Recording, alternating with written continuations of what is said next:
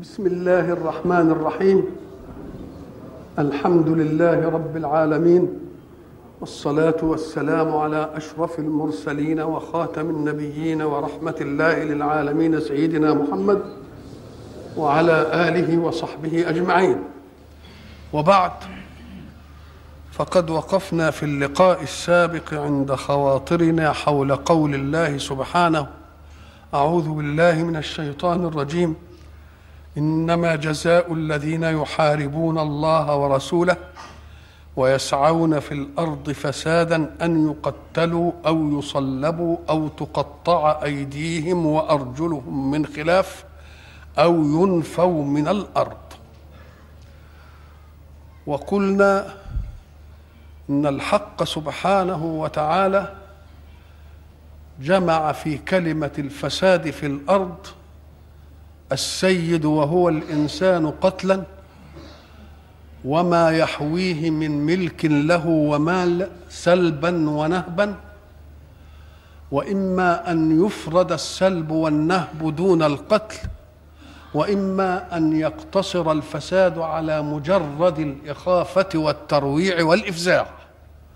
فكلمة فساد اذا كلمة مجملة فساد في الأرض وقلنا أن الله قد طوى فيها كل ألوان الفساد ثم جاء في العقوبات المشروعة أو الحدود التي شرعها الله ففصل العقوبات تفصيلا يتناسب مع الفساد.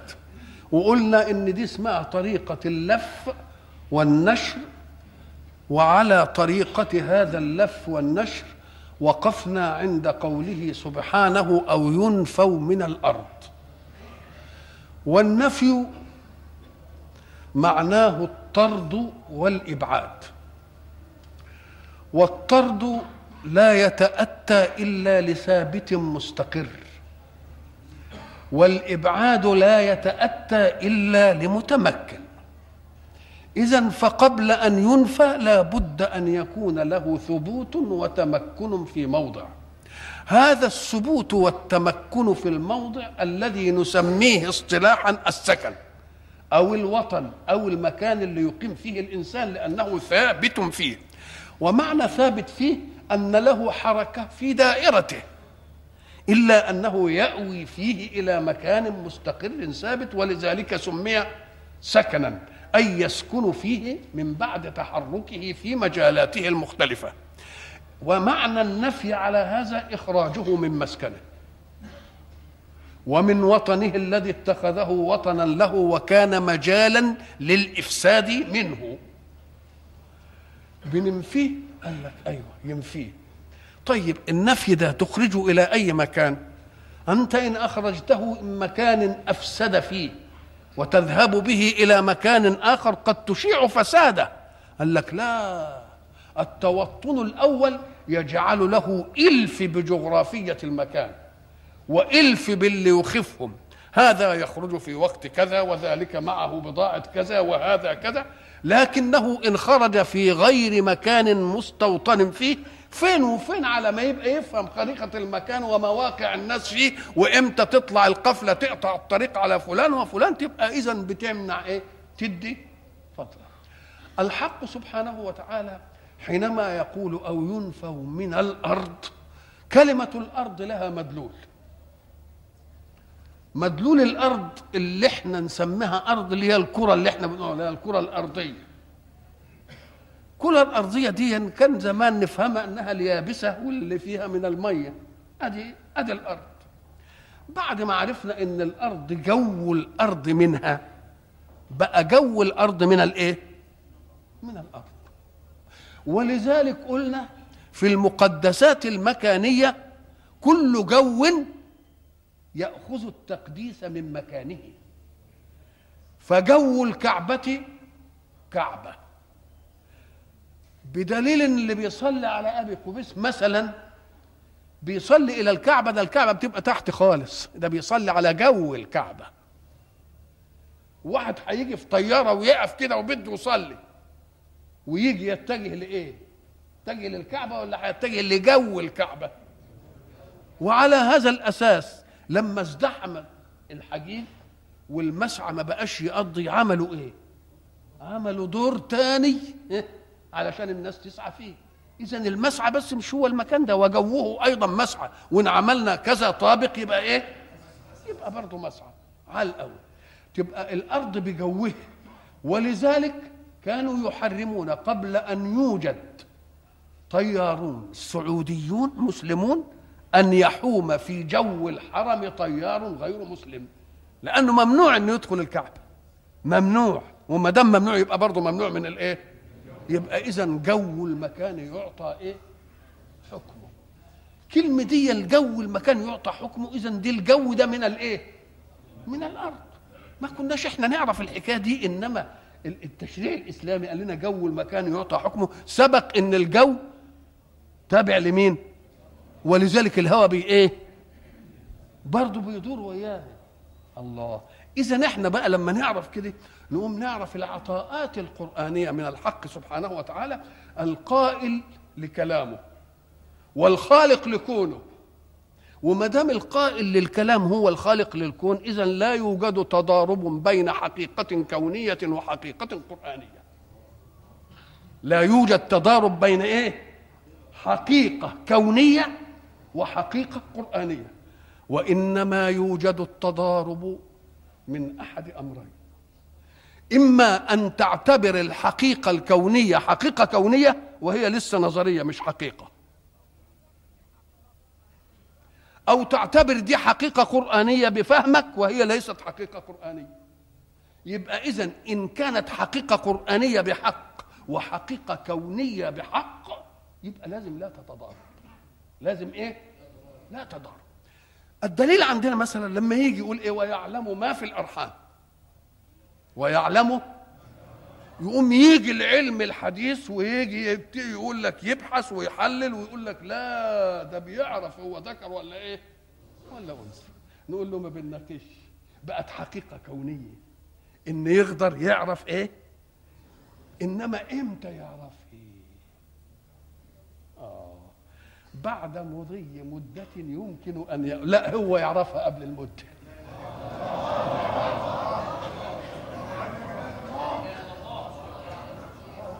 طيب أنا اعتبرت الحقيقة القرآنية واحترمتها. طب ومن قال إن الحقيقة القرآنية ويعلم ما في الأرحام؟ يعني ذكر ولا أنثى؟ أمدلول ما؟ شيء واحد؟ ده ما معمى. طب طويل ولا قصير؟ ذكي ولا غبي؟ شقي ولا سعيد؟ الله الله الله الله. عمره طويل ولا عمره قصير؟ حليم ولا غضوب؟ ذكي ولا غبي؟ الله. اذا أنت جبت لي واحدة من الإيه؟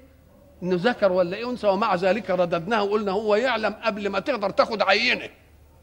قبل ما تقدر تاخد عينة. ثم هل كل حاملة بتذهب علشان الدكاترة يعرفهم إيه اللي في بطنها؟ طب واللي ما بتذهبش للدكاترة؟ ما عرفناش هو يعرف. الله. طيب غير كده كمان هل كل طبيب كل طبيب في الدنيا بتروح لكل النساء الحوامل. طيب هو الطبيب ده هيعرف وغيره ما يعرفش. الله. الله. اذا المسألة ما الحقيقة القرآنية ما اصطدمتش ولا أي حاجة. الحقيقة القرآنية ما اصطدمتش إلا إن اعتبرنا الحقيقة القرآنية ويعلم ما في الأرحام يعني ذكر ولا إيه؟ ولا أنثى. برضه تيجي مثلا حقيقة قرآنية يجي يقول لك الأرض مددناها فياخدها على انها حقيقه قرانيه بمعنى بسطناها. خلاص كده؟ يقوم لما يجي واحد يقول لك ده الأرض كره بعد الحقيقة الكونيه ما ثبتت. طب هي ثبتت بال بال بال بال الأول بالأدلة. مجلان والأعمدة وولاس ومش عارف إيه وظهور اعالي الأشياء قبل إيه؟ قبل أسافلها والعمليات دي كلها ببراهين. ده بقت حيثية مشاهدة. لما يطلعوا في الجو كده ويشوفوا الكرة ويجيبوا لنا إيه؟ صورة هتطلع كرة ولا لا؟ إذا الحقيقة الكونية لا كلام إيه؟ فيها. أنت غلطت في الحقيقة القرآنية. وقلت والأرض مددناها يعني إيه؟ بسطناها. اخد مددناها يعني إيه؟ مددناها. إن كل ما تقف في حتة تجد أرض. يعني ملهاش نهاية. ملهاش حافة. مش جيت للآخر كده وهوب ولقيت الأرض من أبدا. كل ما تمشي تلاقي إيه؟ يبقى مددنا الأرض أمامك بحيث إذا سرت في أي اتجاه وجدت أرضا. لا يتأتى ذلك إلا إن كانت كرة. يبقى الغلط في فهم الحقيقة إيه؟ الحقيقة القرانيه يبقى اذا التضارب إنما ينشأ من فهم حقيقة كونية وهي مش حقيقة كونية لسه نظرية. أو فهم حقيقة قرآنية على الغلط وما هيش حقيقة إيه؟ قرآن إنما حقيقة قرآنية وحقيقة كونية وتبقى خلاص انتهينا من إيه؟ تقول له لا ده القائل هو عين الخالق. ما فيش تضارب ابدا. التضارب بقى عندنا إحنا على الأول بقى كلمة بقى إن الجو دي عرفناها بعدين. إن الجو بيدور وياها والجو. يقول يا سلام كأن القرآن لما جه يتكلم إحنا لما بنفهم نقول سرنا على كذا. مش على على الطريق نقول له لا ده ربنا بيقول قل سيروا في الأرض. سيروا في الأرض. قال لك قال لأن مهما مشيت على اليابسة فوقك الجو يبقى أنت ماشي في الأرض. ما أنتش على. إنما لو انتهيت من الغلاف الجو وجيت فوق كده تبقى على. إنما أنا بسير فين دلوقتي؟ يبقى كل سيروا في الأرض. يبقى دي حقيقة حقائق. ال- ال- ال- القرآن بايه بايه طيب لما يقول أو ينفوا من الأرض أي أرض ينفى منها وإلى أي أرض؟ إحنا قلنا النفي هو إيه؟ الطرد والإبعاد. ولا يسقط الطرد إلا لمستقر ولا للإبعاد إلا لثابت. ومنه حتى في اللغة النفي والإثبات. مش كده؟ النفي والإيه؟ والإثبات. مأخوذة كلها من شيء حسي. شيء أنت لما يجوا من البئر وعايزين يجيبوا الماء من البئر يقوموا يعملوا دلو. مش كده؟ والدلو يبقى له حاجة اسمها الرشاء. رشاء يعني الحبل اللي فيه الإيه؟ يقوموا ينزلوا ال- ال- الدلاء في المين؟ في البير ويطلعوا به الإيه؟ المية. ساعة الدلاء ما انغمس في الماء وطلع يبقى أخذ على قدر سعته وإيه؟ وحجمه. طيب وإنت بتطلعه عندك حركة ثابتة بحيث تستطيع أن تحافظ على استطراق الماء بالنسبة لحافة الدلو مش ممكن. وانت بتشد البتاع يقوم يتدلدق منه شوية زي ما بنقول. يتدلدق منه إيه؟ أهو ده اسمه النفي. اسمه إيه؟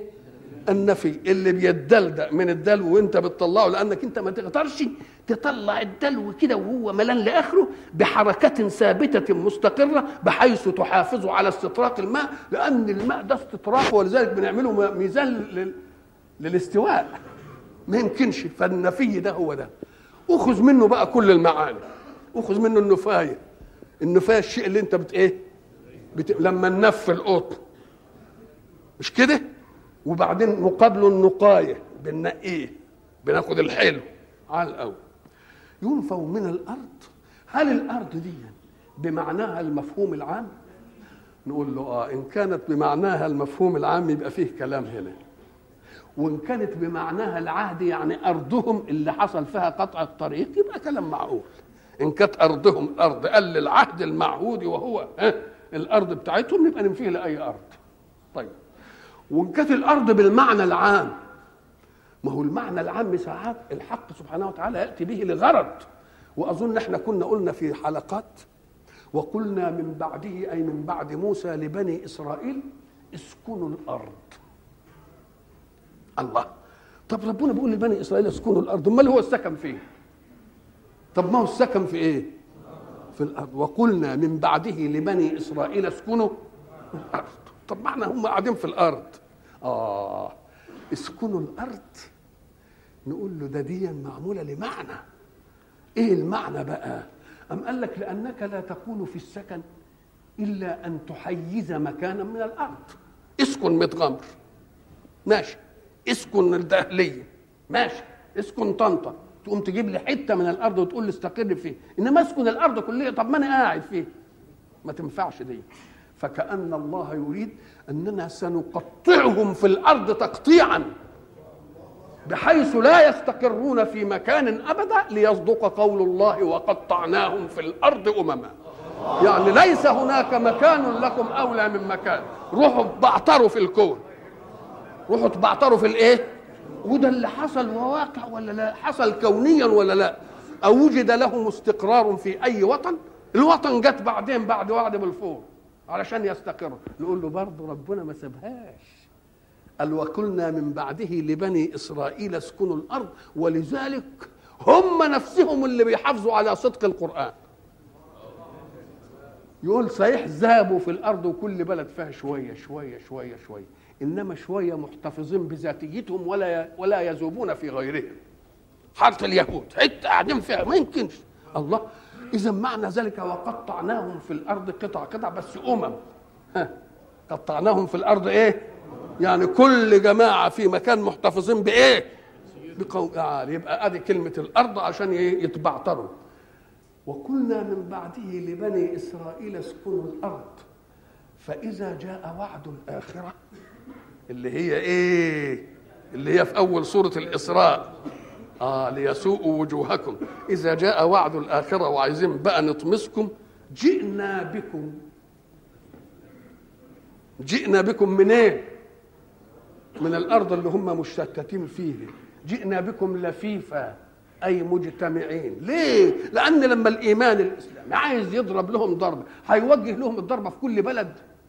ولا لازم هم يطلع في ذهنهم وطن قومي ويقعدوا ويتجمعوا وبعد ذلك يرسل الله الضربة عليهم لأنهم جاء بهم لفيفا من كل يبقى إذا إحنا ما نزعلش اللي بقى لهم وطن. أبدا. ده إحنا عايزينهم يجوا لأن هي دي جئنا بكم لفيفا جئنا بكم إيه؟ تبقى هنا ينفوا من الأرض نقول له طيب هتاخد الأرض هنا زي الأرض هناك؟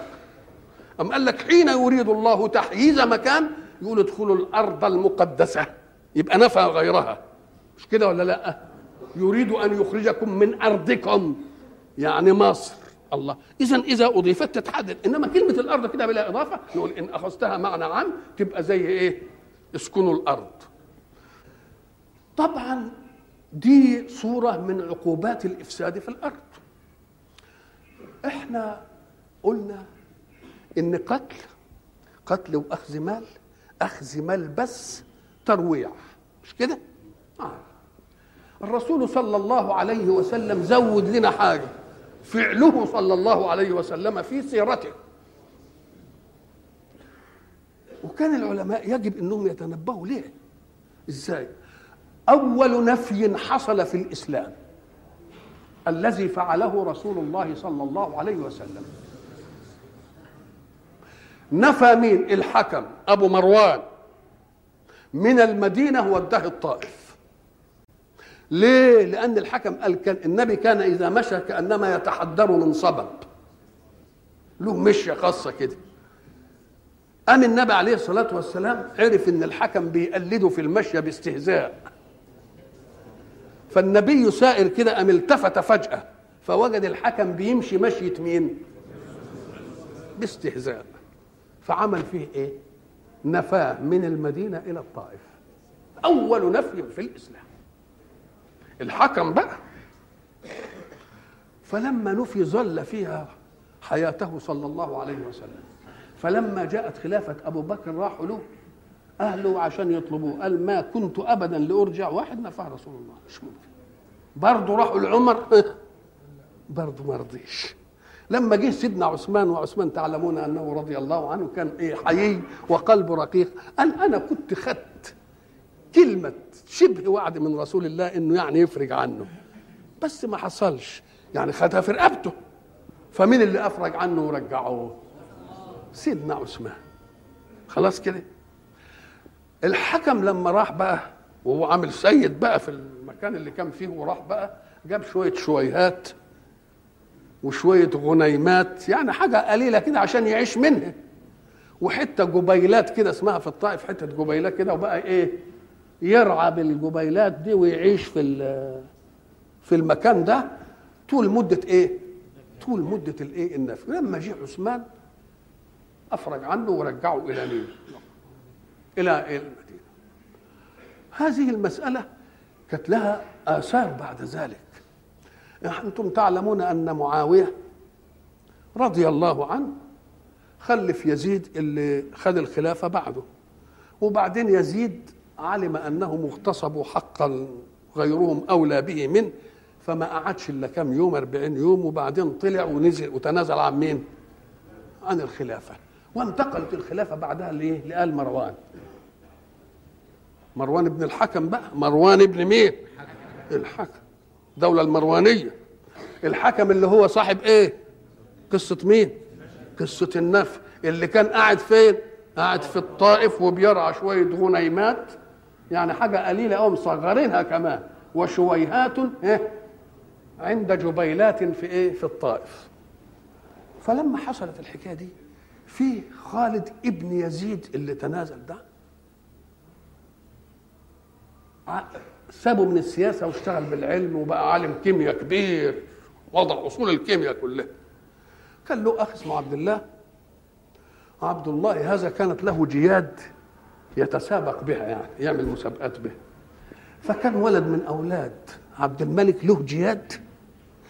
فجرت في مضمار مع خيل مين؟ مع خيل عبد الله. عبد الله أخو مين؟ أخو خالد. فلما جاءت خيل عبد الله لتسبق حصل إيه؟ إنهم عايزين يصدوها فحصل خلاف بين عبد الله وبين ابن عبد الملك صاحب الجياد. فنهر ابن عبد الملك مين؟ عبد الله. فذهب عبد الله واشتكى لأخيه خالد. فلما ذهب واشتكى لأخيه خالد تن خالد رايح لمين؟ لعبد الملك بن مروان. وقال له الأمر. حصل من ابنك لعبد الله أخي كذا وكذا وكذا. عبد الملك كان فصيحا في العرب وما جربوا عليه لحنا ابدا. ولذلك كان بيربي أولاده على إنهم ما إيه ما يلحنوش. فكان ولد اسمه الوليد مغلبه. كل ما يجي له علماء يعلموه النحو ما يفهمش في النحو. ولحنه كبير. فعبد الملك الأزهر لأن تميزه بأنه ما يلحنش. فلما دخل خالد أراد أن يجد في عبد الله ثغرة ينفذ منها. شيء يعيب به. قال له أتكلمني في عبد الله؟ يعني أنت جاي إيه ترفع قضيتي في عبد الله؟ وقد دخل علي آنفا فلم يقم لسانه من اللحم. ما هي اللي يقدر إيه يغمزه به. فماذا قال خالد؟ بديهة عرب بقى. قال والله يا عبد الملك لقد أعجبتني فصاحة الوليد. من الوليد اللحانة قال له لقد أعجبتني فصاحة الوليد. شوف الغمزة بقى. قال له إن يكن الوليد يلحن فإن أخاه سليمان لا يلحن. قال وإن يكن عبد الله يلحن فإن أخاه خالدا لا يلحن. فقال الولد اسكت يا هذا فلست في العير ولا في النفير. إحنا نقول لا في العير ولا في النفير يعني راجل إيه؟ العير والنفير أظن قصتها معروفة. العير اللي هي كانت مع أبو سفيان وجايبة البضائع من الشام وتعرض لها رسول الله ثم نجا بها مين؟ أبو سفيان. والنفير الجماعة اللي استنفرهم أبو سفيان خاف من من المسلمين فاستنفرهم من مكة وطلعوا وكان زعامتهم لعتبة. فالعير زعامته لمين؟ لأبو سفيان. والنفير زعامته لمين؟ لعتبة. عتبة بن أبي ربيعة. ده يبقى جد مين؟ جد خالد. وأبو سفيان جده برضه لابيه ده جده لأمه وده جده مين؟ لابيه فلما قال له اسكت يا هذا فلست في العير ولا في النفير. المثل اللي إحنا بنقول. قال له ومن أولى بالعير والنفير مني. جدي أبو سفيان صاحب العير وجدي عتبة صاحب النفير. تبقى أنت بتتكلم كلام ما أنتش إيه؟ من أولى بالعير والنفير مني؟ جدي أبو سفيان صاحب العير وجدي عتبة صاحب النفير. ولكن شوفوا بقى هذه الحكاية ولكن لو قلت غنيمات وشويهات وجبيلات وذكرت الطائف ورحم الله عثمان لكان أولى. فرح مسكته. إذا فالنفي كان مين؟ أول حاجة عملها الرسول. وهل كان ذلك يعتبر فسادا؟ يقول لك أين؟ ده الفساد ده كله مترتب على الفساد فيما يمس رسول الله صلى الله عليه وسلم. إزاي ده ما يبقاش فساد؟ كونه عمال بيستهزأ بمشية مين؟ مشية رسول الله صلى الله إيه؟ عليه وسلم. طيب واحد قال لك لا مش ضروري ننفي من الأرض. نسجن. السجن دلوقتي قائم مقام مين؟ قائم مقام الإيه؟ قائم مقام النفي. لأن السجين ما تنظروش بقى إلى السجن دلوقتي بعد ما يعني آه ترفش شوية وكذا. السجن زمان كان يعني له بيبعده. قال إن سجنته هتكف شره. إنما ما أنتش هتبعده برضه عن مين؟ عن مستقره وإيه؟ وطنه. والذي أمر متروك للحاكم يفعل كيف يشاء وخاصة إذا لم تكن هناك أرض إسلامية متعددة بحيث يستطيع أن ينفيه من أرض ثم ينفيه من إيه؟ ثم ينفيه من أرض إيه؟ من أرض أخرى. أو ينفوا من الأرض. ذلك يعني العقوبات المنشورة في قوله يقتل صلبوا أو تقطع أيديهم وأرجلهم من خلاف كل جزاء بحسب الإيه؟ حسب العمل اللي عملوه يبقى لهم خزي في الدنيا. كلمة الخزي ترد بمعنيين في اللغة. مرة ترد كلمة الخزي بمعنى الفضيحة. خزي يخزى خزيا يعني افتضح. وخزي يخزى خزيانا يبقى استحى. نقول له ما هي قد بعضها برضه بتلتقي لأنه ما دام افتضح يبقى إيه؟ يبقى هيختشي بقى على عرضه هي هي بتلتقي مع بعضها. نعم. طب وخزي ليه؟ أم قال لك لأن اللي قاعد يقطع طريق وبعدين ما نحكموش في الأرض دي ولا يقعد ولا نسجنه ولا نعمل فيه ولا نقتل فيه يبقى ده لهم يعني. يقول له أنت ليست قوتك قوة ذاتية. أنت القوة بتاعتك قوة اختلاسية. قوة إيه؟ وإلا لو كانت قوة ذاتية كانوا لما يجوا ياخدوك ويقتلوك اتأبى. لما يجوا يقطعوا إيدك ورجلك قول لا ما حدش يقدر يجي ناحيتي. ما حصلش الحكاية دي. تبقى أنت بس إيه؟ اجترأت على العزل اللي ما عندهمش إيه؟ استطاعة إنهم يدفعوا عن نفسهم. يبقى خزي ولا مش خزي؟ اللي يبقى فتوه كده وعامل مش عارف إيه وبعدين يروحوا ماسكين الشرطة كده وقاعد يض... العسكري يروح ضربه قلم وده يضربه در ومش عارف إيه. يبقى إيه شكله ده؟ نقوم نقول له إذا أنت المسألة بتاعتك مش ذاتية. لو كانت ذاتية لاستمرت لك تبقى مسألة إيه؟ عرضية. وبعد ذلك يرى من كانوا يهابونه أو يخافونه أو يصنعون له التوات وهو بينضرب كده على قفاه. يبقى إيه مركزه ده؟ يبقى خزي ولا ده خزي دي بس مقدمات في الدنيا. إنما بعدين في الآخرة له حاجة تانية. ذلك لهم خزي في الدنيا ولهم في الآخرة عذاب عظيم. لأن كل عمليات الجزاء في الدنيا إنما تأتي على قدر طاقة البشر في الإيه؟ في العقاب. ولكن إذا وكلوا لطاقة الطاقات تبقى حاجة بقى فوق الراس. شوف عدالة الحق. شوف الله سبحانه وتعالى يفسح المجال للمذنبين المسرفين على أنفسهم. أولا بالتوبة. ليه؟ قال لك لأن الله الرحيم بعباده. لو أنه أخذ كل واحد بجريرة فعلها أو عاقب كل إنسان بأي ذنب كان يستشري صاحب الذنب الأول. ويقول لك خلاص ما انتهت المسألة بقى.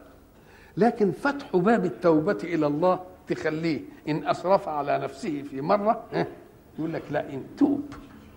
لكن لو ما كانش فيه توبة يبقى إيه يبقى اسمه فائد بقى. يبقى اسمه إيه؟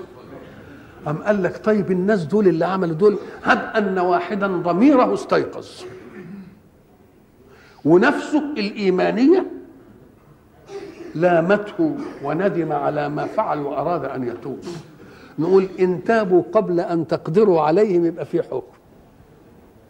إنما بعد ما تقدروا عليهم ما تنفعش. بعد ما تقدروا عليهم تبقى ما تنفع. إلا الذين تابوا من قبل أن تقدروا عليهم. يبقى إيه؟ يعني استثنوا من الايه من لأنهم سلموا نفسهم. سلموا إيه؟ نفسهم. إلا الذين تابوا من قبل أن تقدروا عليهم فاعلموا أن الله غفور رحيم. الله. الله غفور رحيم. يجب أن تأخذها في نطاق ما جعله الله لنفسه. إنما ما جعله الله لأولياء المعتدى عليهم يبقى إيه؟ لازم يبرئوا منه إن كان قتل نبقى نقول سقط القتل حدا. إنما بقي جواز الحد جواز القتل قصاصا. والقتل قصاصا مجيز مش موجب.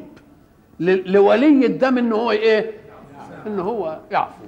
إلا الذين تابوا من قبل أن تقدروا عليهم فاعلموا أن الله غفور رحيم.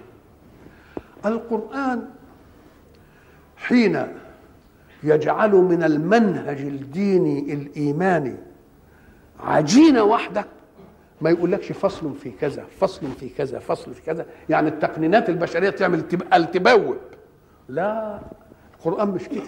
القران ساعه ما بيعالج أي قضية ينتهز فرصة استيقاظ النفس من تبشيع الجريمة ويروح واخد النفس إلى أمر توجيه بالطاعة.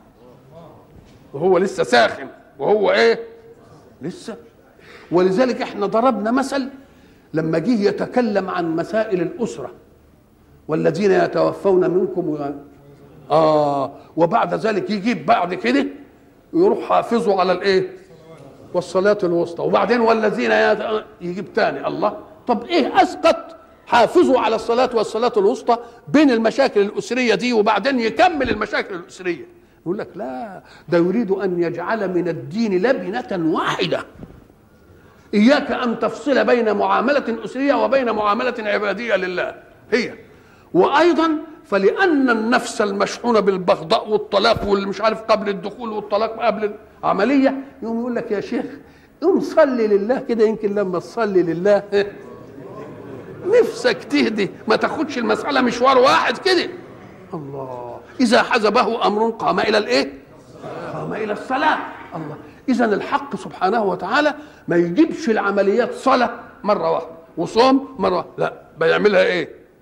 حتى يوجد استعداد فهنا لما قالوا قتلوا وصلبوا وتقطع أيديهم عمل في إيه اسمها تربية مهابة الرعب الرعب في النفس الايه؟ البشرية. يوم ساعة ما يجي بقى الرعب الإنسان يوم يستغل فرصة استيقاظ الرعب دي في النفس البشرية ويقول بقى إيه؟ اتقوا الله.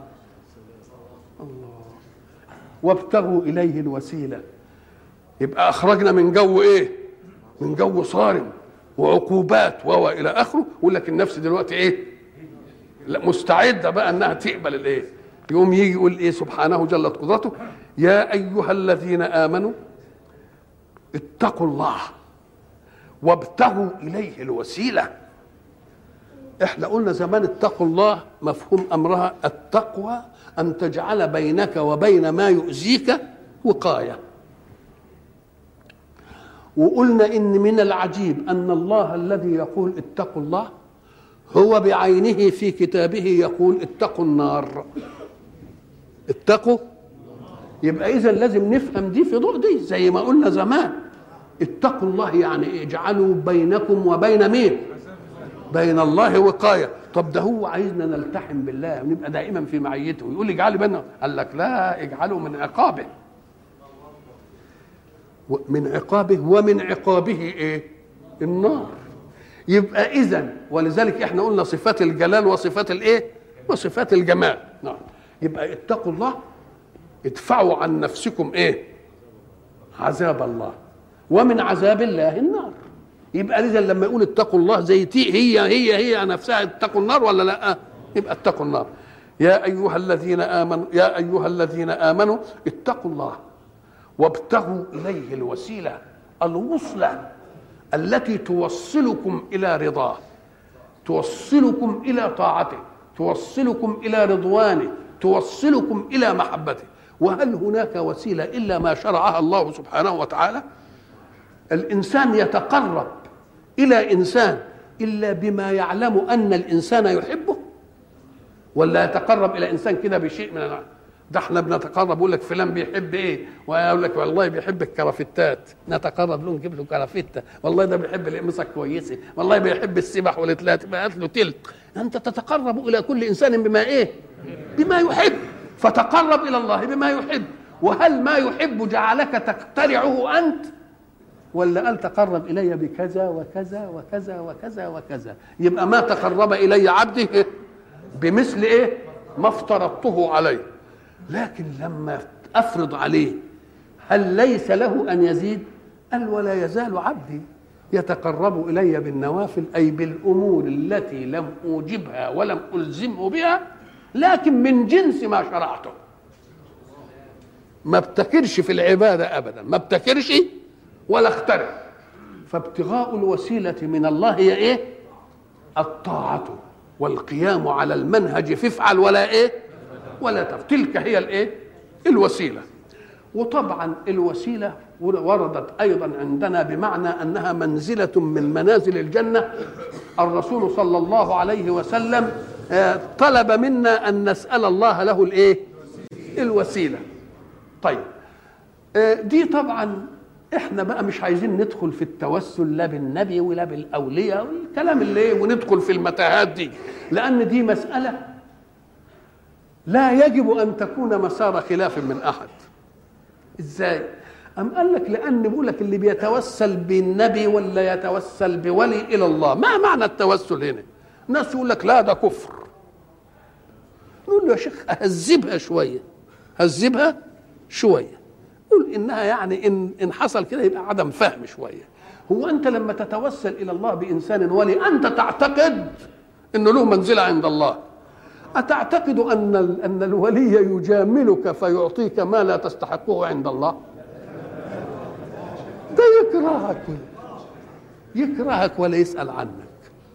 طيب ولذلك هم قالك الوسيلة بالأحياء ممكنة. نقول له والله أنت قلت الأحياء وبعدين على الأموات هتمنعها تبقى أنت اللي بتضيق واسع لأن حياة الحي لا مدخل لها في التوسل. مدخل ملهاش مدخل. ده أنت تبقى اللي خليت حياة الحي لها إيه؟ فإن جاء في التوسل بحضرته صلى الله عليه وسلم إلى الله إن جعلت التوسل بحبك لمن علمت أنه أقرب منك إلى الله يبقى حبك له هو اللي هينفع. حبك له؟ اوعى تفتكر انه هيجيب لك اللي ما تستحقوش. مفهوم؟ والجماعة اللي بيمنعوا بقى لما يجي يقول لك لا ما يصحش انك تتوسل بالنبي لأن النبي انتقل إلى الرفيق الإيه؟ الأعلى وخلاص ما عادش الكلام ده. تقول له برضه طب استنى. قال لك سيدنا عمر حينما كان رسول الله موجود يقول كنا في عهد رسول الله إذا امتنع المطر وحصل جفاف نعمل إيه؟ نتوسل برسول الله نستسقي به. ولما انتقل رسول الله صلى الله عليه وسلم توسل بمين؟ بعمه العباس. قال له إحنا كنا بنتوسل إليك بالنبي. إحنا الآن نتوسل إليك بمين؟ بعم النبي. قال لك لو كان التوسل برسول الله جائزا بعد انتقاله لما عدل عمر بن الخطاب رضي الله عنه عن التوسل بالنبي أيضا بعد انتقاله وراح لمين؟ نعم. نقول له أقال كنا نتوسل بنبيك والآن نتوسل إليك بالعباس؟ ولا بعم نبيك؟ الله طب ما هي رجعت له. توسل إليك بمين؟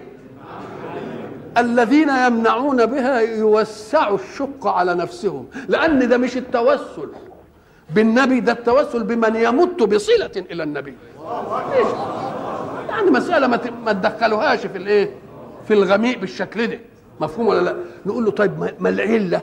طب ما دام حيله مش ما كان يتوسل بالنبي يقول لك لا لأن المتوسل إليه. ساعة واحد ما يتوسل بواحد إلى واحد معنى أنه اعتقد أن الواحد اللي هيتوسل بيه ما يقدرش يعمل حاجة.